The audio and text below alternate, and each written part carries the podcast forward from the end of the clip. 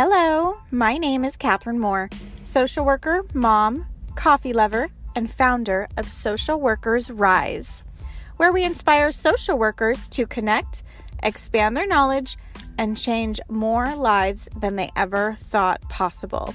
I'm so excited you found my podcast. We will talk everything social work on every level from micro to macro. We will hear the stories of social workers who are doing big things, learn new skills, and most importantly, give you actionable steps to make a difference today. Let's go.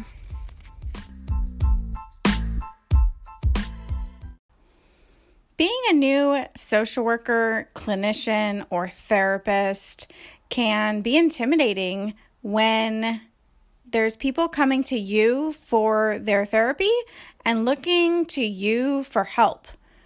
I know when I graduated with my master's, I had all of this education behind me. I have so many classes, and yet I still didn't know where to start. I wasn't very confident in my skills in how do I actually guide this person through the therapeutic process. What does that really look like in real life? So, I was trying to organize all of my notes from grad school, trying to get all of my textbooks, and it was just a hot mess. Right out of grad school, you are expected to provide mental health services for new patients. Your employer wants you to create a care plan and they expect you to have professional sounding documentation. I mean, you have your master's, right? That's an expectation after grad school. But sometimes these aren't really covered in grad school. I don't know about you, but I never took a documentation class. This was all learned in the field. And eventually I did learn it, but it took me a long time. When I first started, I was just all in my head where do I even start? Can I do this? Who am I to help this person? I don't really remember them covering this in grad school. And how am I supposed to professionally document what I'm doing? Or even worse, you don't even apply for the jobs that you're qualified for because you're too intimidated. So I was there too, and it took me years of trial and error to figure all of this out. And even with an amazing supervisor, it was still a struggle. So, this is the way that it has been going in social work until now. Things are about to change because it should not take you years to learn how to guide a client through the therapeutic process. So, this is why I teamed up with my col- colleague Leslie. So, we have taken what we have learned and condensed it into six hours for you. We cover all of the things that may not have been taught in grad school. Maybe you weren't paying attention, or maybe you just need a refresher. It's taken from our perspectives as community mental health and medical social work experts. So, in the clinical essentials for future therapists, we cover all of the things that you need to know to take your client from beginning to end through the therapeutic process. We start with how to complete an initial assessment and what do you cover in your initial assessment. We next go into professional documentation. What are you supposed to be including in your notes? And how do you word the interventions that you just used? The therapy modalities and how to find yours. How to use the cognitive model in therapy sessions for maximum impact. Next, we do cover therapeutic skill sets for powerful therapy sessions in case you get stuck or in case you just need to dig a little bit deeper in with your client. And lastly, termination, terminating with your client in a healthy and efficient way. All of this is covered in our virtual course and coaching hybrid. It's pre recorded, so you can watch it whenever you can. We know that you are a busy student, busy professional. There's a lot going on. So we pre recorded it for you so that you can watch it on your own time. And in addition, the best part is that we also include live Zoom calls that you can talk with Leslie and I, ask your questions, and see a role play of the therapy modalities and a role play of the things that are covered in the module so that you don't just know the information, but you have seen the information actually put into progress. It just allows for a more personal and unique experience so that by the end of the course, you feel more confident and you know at least where to start with your client and you feel like you have the tools that you need to really guide them through an effective therapeutic process. So, this is for you if you are a new graduate entering a therapeutic role, if you are a professional who may be new to one on one clinical therapeutic settings, maybe you're pursuing a career change from macro to a clinical setting and you just need a refresher. This is also good for clinicians who are already working one on one with clients, but you want to learn other forms of the therapeutic applications. This is also for you if you are a clinician who wants to connect, network, and get more support from other social workers in the field. If this sounds like something that would be helpful for you, see the show notes for the link to register. Registration is open September 20th. I hope to see you there. Hello, hello, hello. Welcome back, my friend. Welcome to season two. I am so excited that you are here with me. We have some amazing guests coming up, and we are kicking it off with week one episode one with the NASW New York State chapter with Samantha Fletcher. She is so amazing. I'm so excited for this interview. I learned so much from her, and I know that you will too. We talk about their anti racism initiative and mainly what it means to do the work when you hear that social work is racist and that we need to do the work. What does that mean? What exactly does that mean? You are going to find out right now. I'm so excited for this.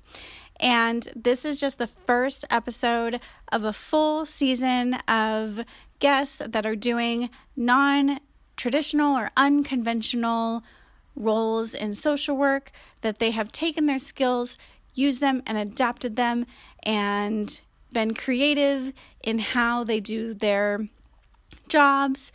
They are doing, you know, a lot of macro work that we don't hear a lot about in grad school, especially if you had a clinical focus.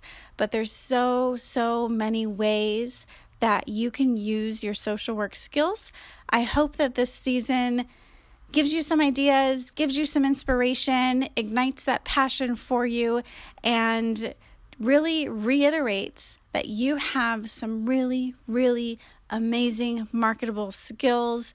If you have a social work degree, you are not just stuck in a job that you don't like, that doesn't fit you, that doesn't light you up, that doesn't ignite your passion, that isn't made for you. I genuinely believe that we are all made for a purpose, and you may not know what your purpose is, but you can start with what is it that's calling to you? What is that little idea that you've always thought about and like, oh, you know, that would be really cool to learn more about? Or I really admire people who are doing, you know, whatever, fill in the blank. That is a good place to start. So if there is an idea, if there is a spark in your heart to do something different, just do it. Start doing it. Do something today that will get you closer to that goal, to your life's purpose and your life's mission. I know you can do it. And this season is going to be chock full of social workers who are not doing the conventional therapy work, or if they are, they're owning their own business or they're doing a side hustle, they're doing something else that keeps them ignited and keeps them passionate. So I'm so excited that you are here. I hope you are too. If you love Social Workers Rise, the podcast, please, you know, share this on your social media. Take a screenshot of the episode, share it in your stories, share Social Workers Rise, share our guests. Sometimes they're on Instagram, so make sure to tag them too. And we just love having you here. I really, really appreciate your time. And I'm done I'm done rambling, so let's get in with it and let's hop right into episode one. Hi, Catherine. Hi, how are you? I'm great. How are you? Good. Thank you for asking. Yes, of course. So I am so excited to have this conversation with you. And um, yeah, I'm ready to just hop right in. So, can you tell tell me and the listeners a little bit about you and what you do. Sure. So, my name's Samantha Fletcher, and I am the executive director of the New York State chapter of NASW. And I've been in this position for a year. I just had my year anniversary last week, and um, we've been doing a lot to kind of uh, to cater more to members and also a lot to a lot of work with the profession at the chapter in the last year um, and uh, i'll give you a little my background i um, I have an MSW and a PhD. I got both of those from SUNY Albany. And my area, my primary area of research is social change and social activism. I love that because it's not the traditional, you know, therapy route that a lot of times we hear about, you know, in school.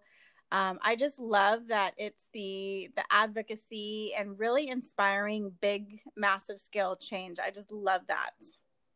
Thank you. I did too. I really enjoy that. I I went the clinical route in in my MSW program, but I've never practiced clinically. I've only practiced like macro practice social work. So it's kind of interesting. I have the training, the clinical training, but I've I only do macro and I'm very interested in how we make change. Like uh, what are the steps? Like what can we actually do to create change?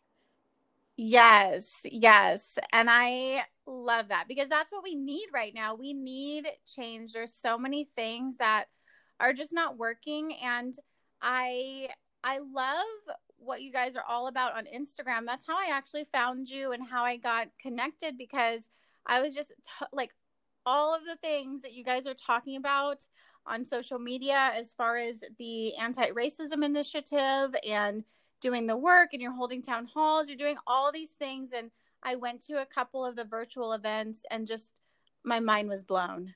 I learned so much. So just I thank you for all of the work that you're doing and you really I can tell that you're being responsive to the larger the larger cries of social workers saying like this race or this you know the black lives matters movement has brought a shining this light on all of this racism even within our field of social work. And i love that you don't shy away from the hard conversations you lean into them and you're here you're showing up you're here and i thank you so so much because that is not an easy thing to do well, thank you for all your kind words. And yes, I've been doing um, racial justice work for years, and I'm a big believer we can't change what we don't acknowledge. And as social workers, we have to clean our own house first.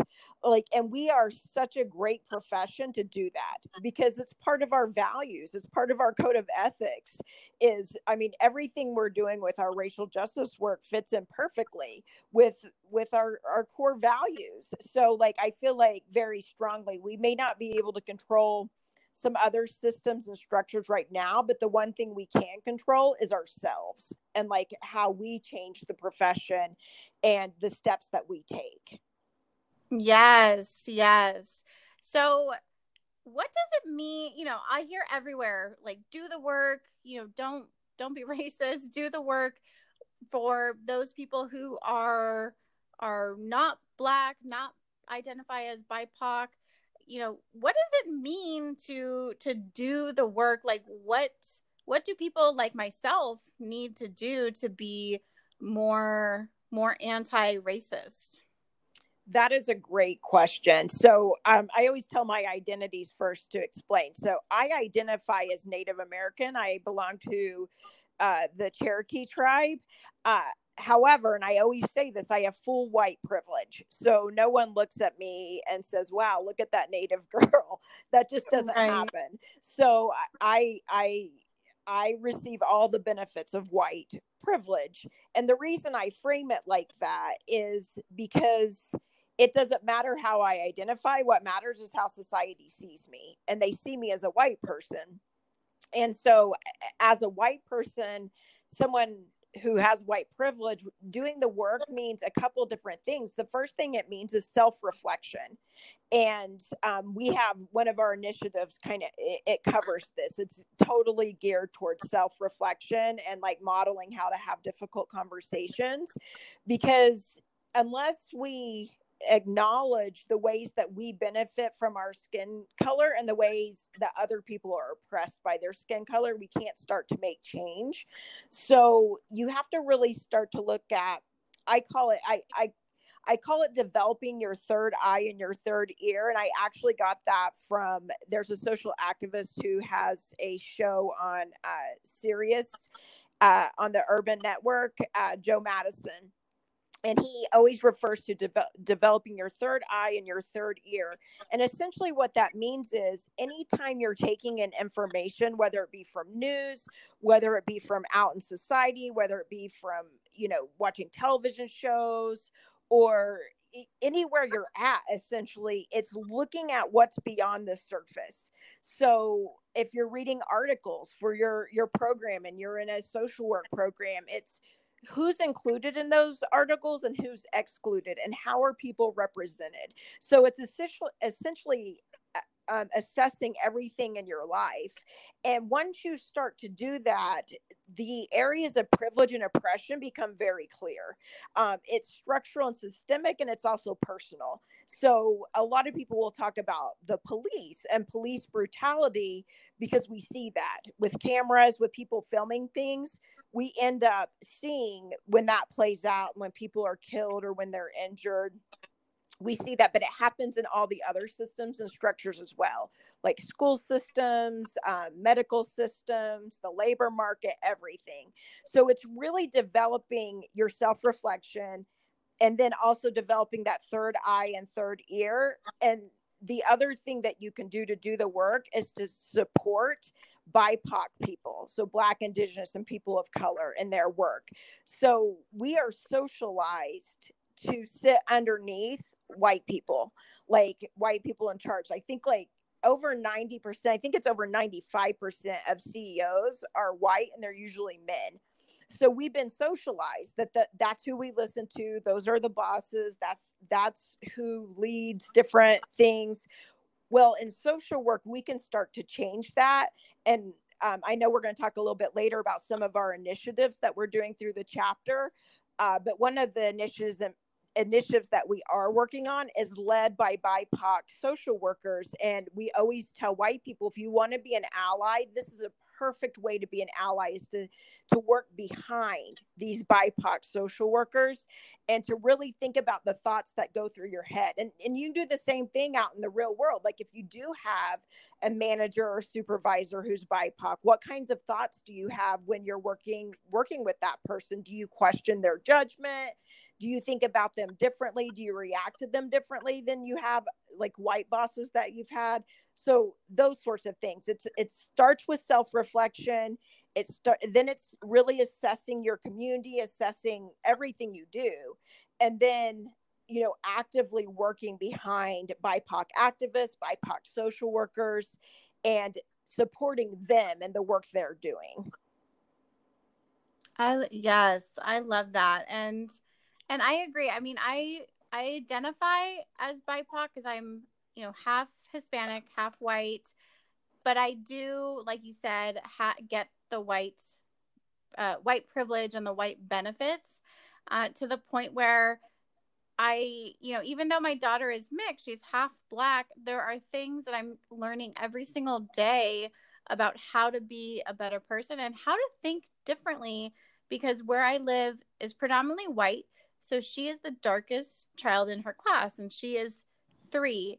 So sending her to school and being surrounded by by children who look differently than her is are going to be our new normal and it's it's new for me i'm still learning all these things and and i was talking with my husband who's black and he he was him and i were talking about you know pizza day at our school and it was an extra six dollars for the pizza day and, and i'm like oh you know like do you think we should do it? You think you know whatever just talking about it. And he said yeah you know i i don't want her to miss out on any of these events. I said oh yes. You know i completely understand because with the pandemic there's a lot of things that we're already not going to be able to do. So so it's a good idea to to sign her up for the things that she can do and participate in. And and he like blew my mind. He's like yeah well there's that and there's also the fact that she's the only black kid in her class and i don't want the other kids to think that she can't afford it. And i was like what? I did i it did not even cross my mind that that is going to be a concern and that is going to be a a stereotype that that she can't afford to participate in these extra events. And he was telling me because he grew up here in the same city that when he was going to school they would always ask him oh is your dad around? Do you have your dad or did he leave you? And he he was always, always like always like offended by that because he his dad is amazing and and his parents are married and just these little things that he had to deal with and that my daughter will likely face growing up in this community that I have to become more aware of and, and just think differently. Yes, absolutely. So you're talking about microaggressions and macroaggressions that happen every day. I I also have uh, kids of color. Mine are older; they're tw- 2019, and my daughter's 17. And I also have a biracial daughter. And one of the things that I had to teach her very early is that people feel very free to touch her hair and to touch her body. And so like I had to teach her, you know, at a very young age that people do not have a right to put their hands on you. And it's it's really sad that we have to teach that to our kids. So there's a part of you that mourns like having to teach uh, black and brown kids how to navigate the world but it's it's for their safety and for their their well-being and at 17 she's had you know i can't tell you how many people who have felt free to put their hands on her her hair and her body and then also just the safety talks that we have to have with our kids that start very young about how they interact with police how they interact in businesses. I can remember when my kids were little like your kids age i i just told you know i remember telling them that you don't get to look with your hands. When we go in the store you have to look with your eyes. That you know you do because kind of what your husband was talking about they blame their behavior on the whole race and not just that this is a three or four year old little kid you know who's mm-hmm. exploring their own environment. Like it and i know the other mothers in my in my group in my friend group we talk about the age when all of a sudden they're not kids anymore and they get treated like adults. And like research tells us that's much younger for black and brown kids than it is for white kids. They become adultified like at a much younger age yeah, that is terrifying to think of. Well, to think of my daughter as a 13 year old, but treated as as an adult. And yeah, people might be intimidated by her or scared. And and I wonder I mean there's there's a fine line because I feel like on one hand she does need to be assertive because people have already other children they come up and touch her hair and people, you know, adults just touch like no. So she knows already to say no, don't touch my hair. and so it's like there's and but then it's like you have to balance there's the assertiveness, but then there's is she going to be an angry black woman? And are is she friendly? Can we talk with her? And ugh, there's just no winning. There's just no winning. Well, and that's privilege. So, like, white people have the privilege of showing their emotions, and black people don't. Mm. So, you know, black a black woman could say the exact same thing I'm saying, and they'll be labeled as the angry black woman. But because I have white privilege, I'm just expressing uh, expressing an emotion. So that's part of that privilege is like mm. not being able to express that emotion. And um i mean the i think part of the way you combat that is you have to we talk about race every day in our house because it's it's a part of you know our family's existence. In this world is is race and it's important to talk about. So it's really teaching them how to externalize those micro and macro aggressions so that they're not internalizing that and not thinking that they're the problem. Like it's okay to be angry if someone thinks they have the right to put your their hands on your body. Like that's okay. Like you get to be angry about that because it's not okay to just walk up and, and touch people. And that's one of the things I've always modeled for my kids starting when they're little. If someone would walk up and touch any of my kids' hair, I'd be like, excuse me, you don't get to come up and touch you know touch people's bodies. Their bodies belong to them. If you would like to touch their hair you can ask them if you can touch their hair but they're probably going to tell you no because that's invasive you know? Like so i would mm-hmm. kind of give them those words to use and like model those conversations for them. Like bef- you know when they were really young and didn't quite have those words. And then it also teaches the person who's doing that that they're crossing you know that they've crossed a line Mm-hmm. Yep. Yep. That's so true. And I I love the way that you just so succinctly, you know, summarize everything that I was talking about. So it's good to have words for these things that are happening and to be able to identify, you know, what is going on and and what's happening. So um so thank you for that. Oh, you're welcome. so, okay, just to recap. So what we mean by doing the work, it's a self reflection. How do we benefit from our own skin color? And we really need to work on developing our third eye and our third ear. You know, what is beyond the surface? Who is included or excluded from from whatever's going on in our world and and then how are these people represented um, and then and then also to the last one like the three steps essentially is support uh, bipoc work and really again self reflect on how you feel about having a bipoc supervisor or social worker or someone who is in a leadership position. Yes. Yeah that was good. Okay good. I, I have to take notes. I didn't want to miss anything. So then you mentioned a lot of the anti-racism work that you're doing over there at New York State and the anti-racism initiative. What is that? What does that mean? What does that look like? Okay, that's a good question. So, like I said, I've been involved in the work for a really long time, and I came into NASW exactly a year ago. And really, the first several months was um, kind of restructuring the chapter and uh, building a really strong foundation so that we could support different initiatives. So, uh, when George Floyd happened, first of all, a lot of people who've been doing this work for years, when George Floyd happened, we were all kind of looking at each other as like, why are they responding to this? Like, I mean, because we've been through this so many times. Like, there's so many people who came before George Floyd that were like, why is this one making a difference? And there's lots of theories around that. So, I mean, I know that was the way I was thinking for like a week.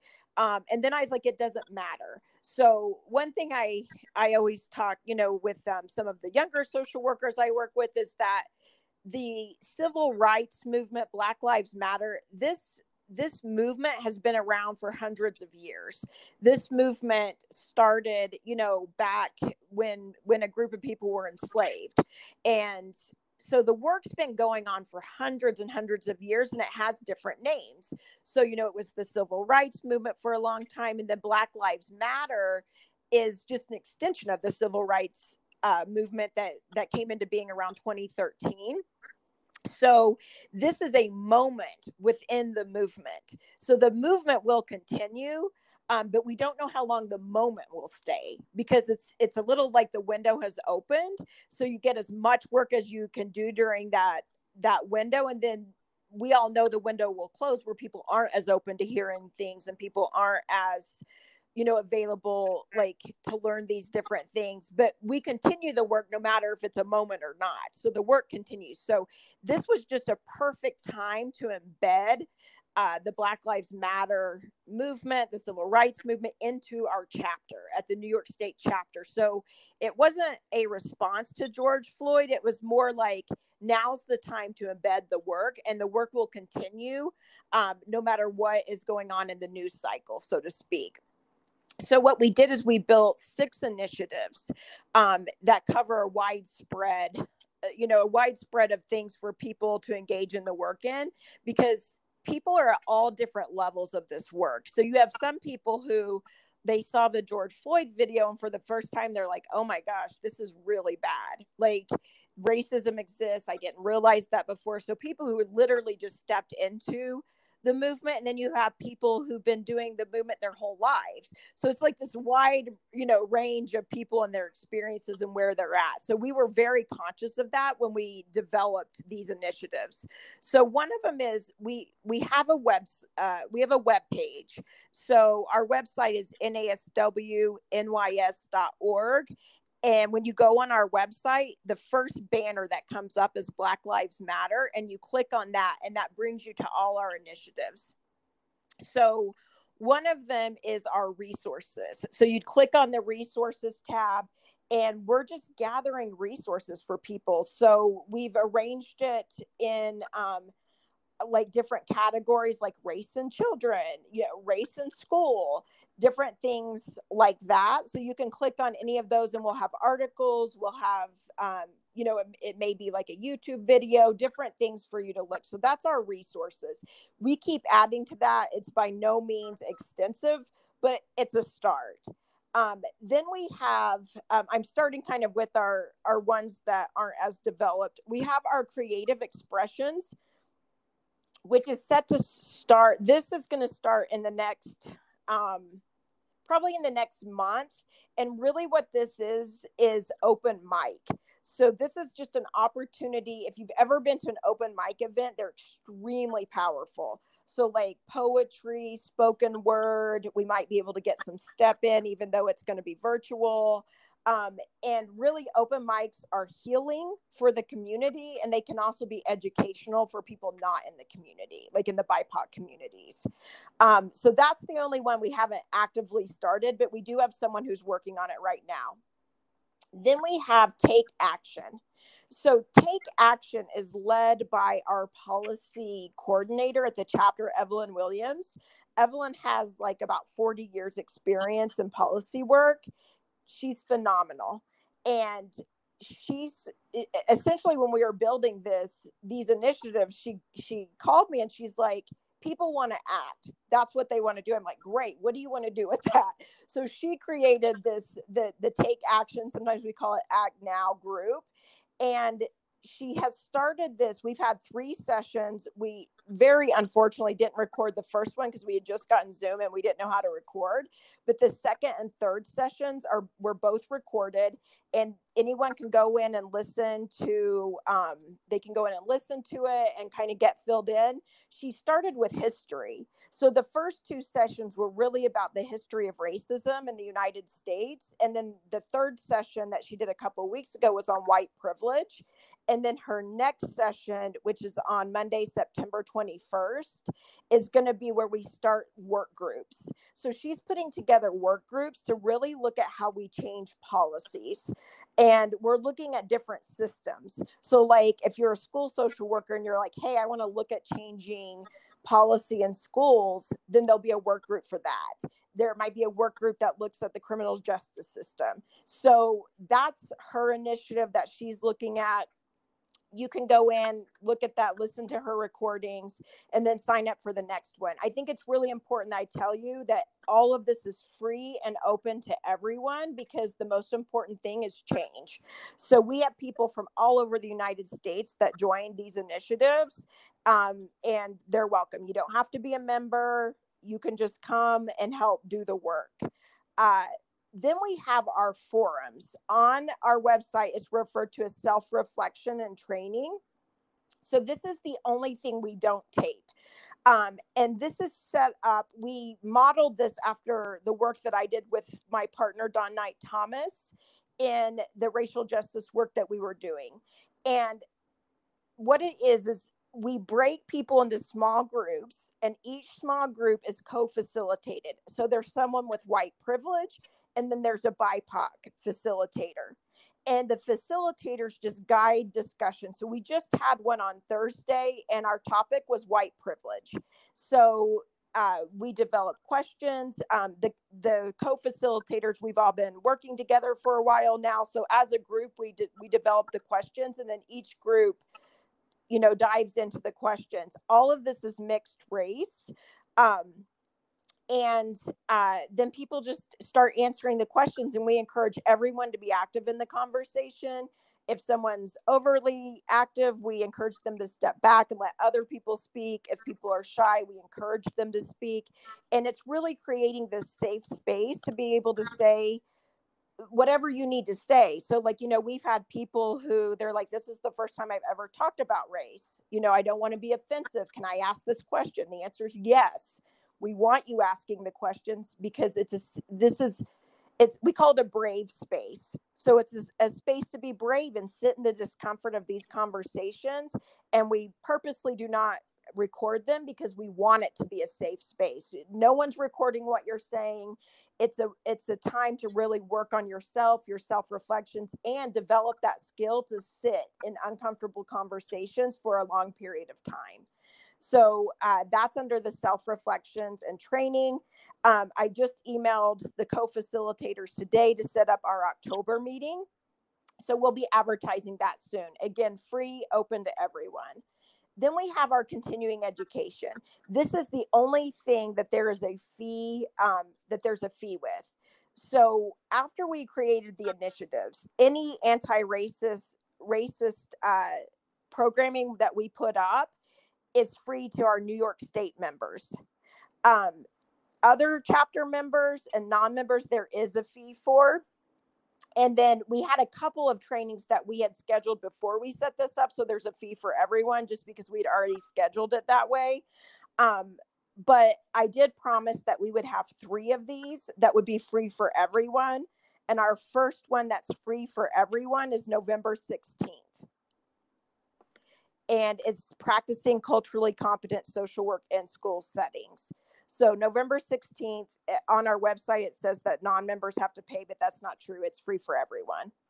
Um, so that's the only thing that has a cost associated with our continuing ed and that's just primarily because we we are a business we do we pay our presenters and there's a business side to that then our last initiative we refer to as revolutionizing the profession and so this really came out of a discussion that we had with one of our board members. Uh, she's actually our MSW student board member.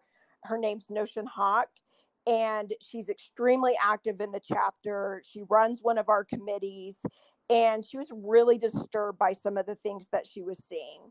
And so we had a meeting, and through this meeting, we came up with this idea of you know what we do have control over? We have control over the profession and we can change the profession of social work. And we developed this really a path to do that through initially starting with town halls. Um, so our first town hall uh, was I don't even remember when it was. I think it was a couple months ago. The um, recordings are all on our website, and I really encourage you to listen to the recordings. That first town hall was extremely powerful. And we decided the first town hall would be just to acknowledge the history of racism within social work and then also existing racism, racism within the profession. So we started with the history piece and then it moved into giving the floor to BIPOC social workers who talked for over, well, almost two hours about their experiences in schools of social work and in practice. And it was an extremely, um, like supportive environment and it just set up the whole series then we had our next town hall i think it was maybe two weeks ago and that for that one we set goals on how to make the new york state chapter of nasw racially equitable so that's kind of the purpose of the town halls here going like now going out for the next several months is to set goals. So now we have specific goals for the New York State chapter. Um, and then in the following town halls, we're going to be setting uh, goals for schools of social work, for micro practice, and for macro practice. Once we have all those goals set, so the way i think about goals is if the if the profession was racially equitable what would it look like? Those things become goals. So things like pay equity representation um, in the workforce uh, you know who gets hired like all all of those things become the goals once we have the goals then we're going to break up into work groups. And the work groups will, will develop actionable steps to meet those goals. And then we plan to disseminate those uh, all that information out to the stakeholders. So, like when we do the goals and the action steps for schools of social work, we'll ask to have a meeting with them and we'll present it to them and work with them. You know, when we do it with uh, like macro practice and clinical practice, any organization that hires a lot of social workers we'll ask to meet with them, we'll present it, present everything. This is going to be a couple of years to do this all the town halls and all the work groups will be led or co-led by co-led with another not not with a white person. Everyone will be a BIPOC social worker, but this is a great place for uh, white social workers to, to step in as allies and help do some of the work that it's going to take on these work groups to, to create these papers to disseminate. Um, so that is our last initiative. And our next town hall is scheduled for September 29th. And I'm meeting, we have a, a group of primarily Black women right now who they're kind of they're they volunteered to co-facilitate these town halls and they definitely want to be involved in the work groups. So we're going to kind of map out the rest of the year our schedule and what each town hall will be focused on. Um, so that is our our black lives uh, matter initiatives. Wow that is a lot going on. It is a lot. Yes but it's all so necessary and and I do feel like it's very comprehensive, which is which is what we needed because when I for me personally, when I think of, you know, overcoming racism, I'm like, oh my gosh, it's everywhere. Like, where do we even start? And so I love how you just broke it down into, you know, six really big different areas that people could get involved with. I feel like there is a place for somebody everywhere in one of these things. You know, if you're more creative, you have the open mic. If you are more, you know, want to sit down and learn, there's the town halls. And I'm really excited for the next town hall on September 29th. I'm going to put that on my calendar. Make sure I can go because I went to one, it was a forum. I believe I went to the forum that was that was recent and I just learned so much just listening to other people. I had no idea of the experiences that people had in the social work profession, even, you know, to the point where they said multiple people have agreed that it was traumatizing for them. oh, yeah. Go, to go through social work school, like education. And oh my gosh, my heart just broke just, you know, hearing their stories and things that I'm looking back now, I'm like, oh, I can see how, yes, you know, yes, I can see how they could feel that way. And, um, and, and just honoring that, that like, oh, geez. And again, doing that self reflection with me, like, is there ways that I could change? Is there ways that I can be better? Yeah, and you said something really important that I've heard a lot in doing this work is it's so big where do we start right mm-hmm. um, and that's a very common question because it's the the country was founded on racism and that's something we have to talk about i'm native so like that that's a very you know we talk about that a lot in tribal settings about you know what happened to native populations what happened to black populations um, with how the country was founded. So, of course, if you look at how our country was founded, of course, racism is embedded in every part of society. Of course, it is. It's how we were founded. And we, you know, we have to start to open our eyes and ears and start to see that. And one of the things I, because people get really overwhelmed and they're like, I'm one person, what could I possibly do? Well the first thing that any person can do is that self-reflection work and really look at you know ways that you've benefited from different you know different systems and different structures. And one of you know i sometimes i'll give the example that i'm a woman. And as a woman you know i have faced some oppressions like through sexism. I always say it's literally nothing compared to what my children have faced as people of color because theirs is just constant and it's every day like what goes on with them. Um and that's i can't say that's the case with the sexism. I will say that the older women i've talked to you know talked to they you know they did face sexism eh, very heavy sexism you know when they were younger and they were new workers and it was very strong. I i haven't faced it as strong as they have but one thing you can control is your own group and oftentimes that's the hardest the hardest mm-hmm. people to mm-hmm. talk to are your friends and family um, because they they know you and they know you know they know how to get you to quit talking and all of that but you know we used to do when i was at the university we used to do like sessions right before people would go home for thanksgiving or you know the december january holidays um, and we would talk to them about how you have conversations but still maintain relationships and that you know you can show people a different perspective. And then we would have sessions as soon as they came back to debrief about those sessions and how it went and like you know kind of talking about how things could have gone better how you know what they could say next time that type of stuff. So you and then you also have out in society like if you start to look like once we get back to society after covid but racism happens all the time in your own environment. Like you know i've been in stores where employer you know employees are following black people in the store. And you know i've been in stores where the you know the person in front of me gets questioned about their credit card.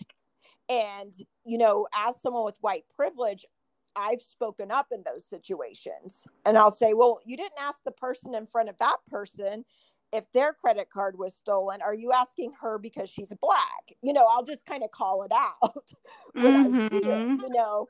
And they they kind of stumble and they get you know but like it, it's just kind of calling out what you're seeing. And so you learn to do that. Those are skills you pick up and that you learn. But yeah anyone can make a difference in your own environment in your own community. Yes i love that. And it does take um it takes people getting uncomfortable, you know, because you will be making people uncomfortable. And a lot of times, as social workers, we like to keep the peace. We're peacemakers. We don't like to start arguments, but this is something that must be done. It's not a luxury. It must be done because if, and it's part of your your ethics as a social worker to call out this BS. I mean, it cannot continue. And it's, you know, I feel like you're not, you know, you're almost being a poser if you're just kind of saying like, well, you know, these injustices happen, but I'm not going to say anything. It's not my place. Uh, you know, you are in a we're in a unique position to to do something and to make change and to speak up and to advocate for those who who can't advocate advocate for themselves or who are tired. They just need some backup. Yes, yeah, and it's and also it, it kind of provides that it's using your privilege, right? Mm-hmm. So like when I when I work with activists, they don't need me to talk; they need me to do the work.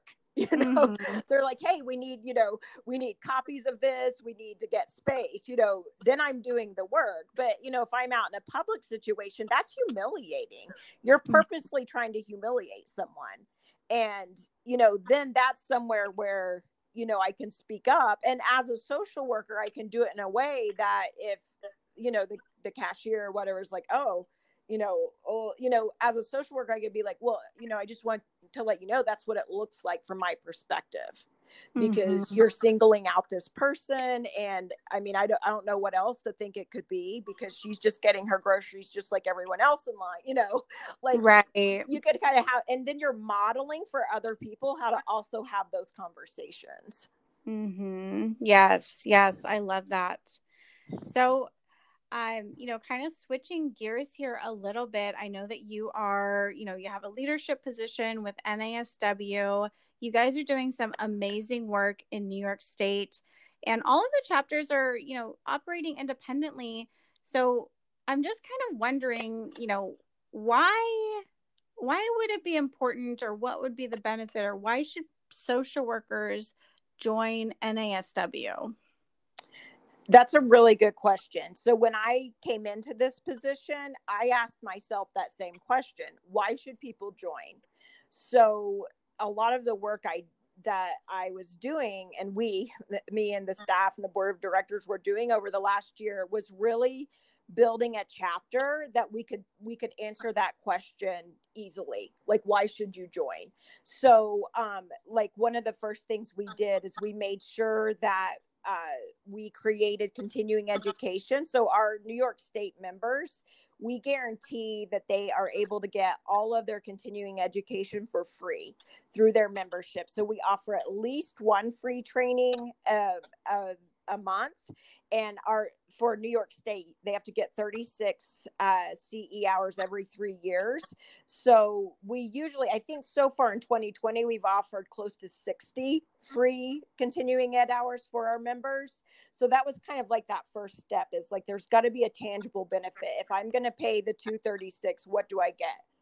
Um, so that was one of the first things that we did. Now, every chapter is different. So you have to check with each chapter to see what their member benefits are.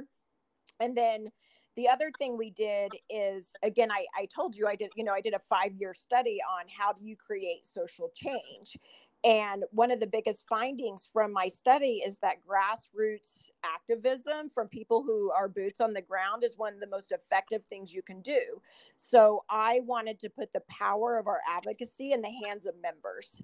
And we've done that. So we have a policy coordinator who's phenomenal. So they get her expertise, but the members make the decisions. So we have an advocacy and government relations committee that that sets our legislative agenda. So it, it that all comes from the members and then the staff supports the members and what they choose so we have some people that that's why they join is because they want to set the chapter's le- legislative agenda then we have like we have a private practice connect uh, listserv for our private practitioners. So like with telehealth and everything that's going on with covid that resource has been unbelievably helpful with you know people passing back and forth information. We you know we just did an advocacy campaign where the members could advocate for an extension of an executive order for to cover telehealth for mental health services so they were able to engage in that. So that's the you know that's one of our member benefits. And then uh, uh, we have several committees. That's one thing to serve on our committees. You do have to be a member and the committees drive the chapter. The committees and the board of directors so everything we do is member driven. So if you don't like something or you don't like how we're handling something join and be part of that change so I would say that's those are reasons why members can join. I will say that we haven't been as strong with like students and recent grads so we're focusing on that now. If you're a student or you're, or you're a recent graduate why should you join? Now we're building up that to create to create initiatives and to create programs that would be beneficial to mm. that group of social workers um so yes that's that's my answer is that i i feel like at new york state that we've created all these initiatives that I can now say, yes, you should join, and here's why. Yes, that's definitely something to be proud of. And I know that each, you know, each uh, chapter is going to be a little bit different. So if people feel like there is a need in their area, because we're nationwide, you know, worldwide with the podcast, but nationwide specifically, how can social workers approach their own local chapters to start this conversation, to get involved, to kind of see, you know, to start this change? You know, do you have any tips for that? Yes. So each chapter has an executive director. Now, some of the chapters are smaller, so that executive director may be the only staff person for the chapter. And when that's the case, they really don't have the resources to do some of the larger initiatives we're doing in New York State because we do have staff that helps carry, you know, that helps carry some of these initiatives. Um, so I always say there's two different kind of governing bodies. You have the board of directors. So each chapter should have a board of directors and then they should have the chapter staff. So I recommend reaching out to your chapter staff, like going on the website, emailing them and letting them know, hey, I'm interested in getting involved with the chapter. Here's what I'm interested in. And it really depends. So we have an active board and an active staff. We work very closely together so but sometimes you know the board may take more you know more of a leadership role especially if there's only one staff member. So if you reach out to the staff they'll kind of let you know like oh okay we have a committee for this you know reach out to the chair of the committee or oh reach out to our president of the board they can walk you through this. So i would start with that the the staff like emailing the staff of the chapter and introduce yourself let them know you're interested and what you're interested in doing. Okay, awesome. That definitely sounds doable. So thank you so much, Sam. Where can people find you, learn more about uh, you know, the work that you're doing and get in contact with you? So the the best place is to go to our website, um, which is naswnys.org and we that's one of the things we've been working on over the last year is cleaning up our website. So we have a, a lot of things on here that are up to date and ready to go. So again when you first log on that first banner is going to be black lives matter. It says we stand with you. If you click on that you'll get to all those initiatives. If you're looking for information on the staff or our board of directors that's going to be under our about uh, tab, and there's a staff tab that has my email and our other staff members and all of our interns. And then we have leadership and government with our board of directors on there as well. So I'd say that's the best place to find us. Awesome. Thank you so much, Sam. It was a pleasure, and I'm really excited for what you guys have coming up in the future and you know just learning learning more as we go every day Thank you so much, Catherine. I've really enjoyed this. Take care. I'll talk to you soon. Okay, bye. Bye.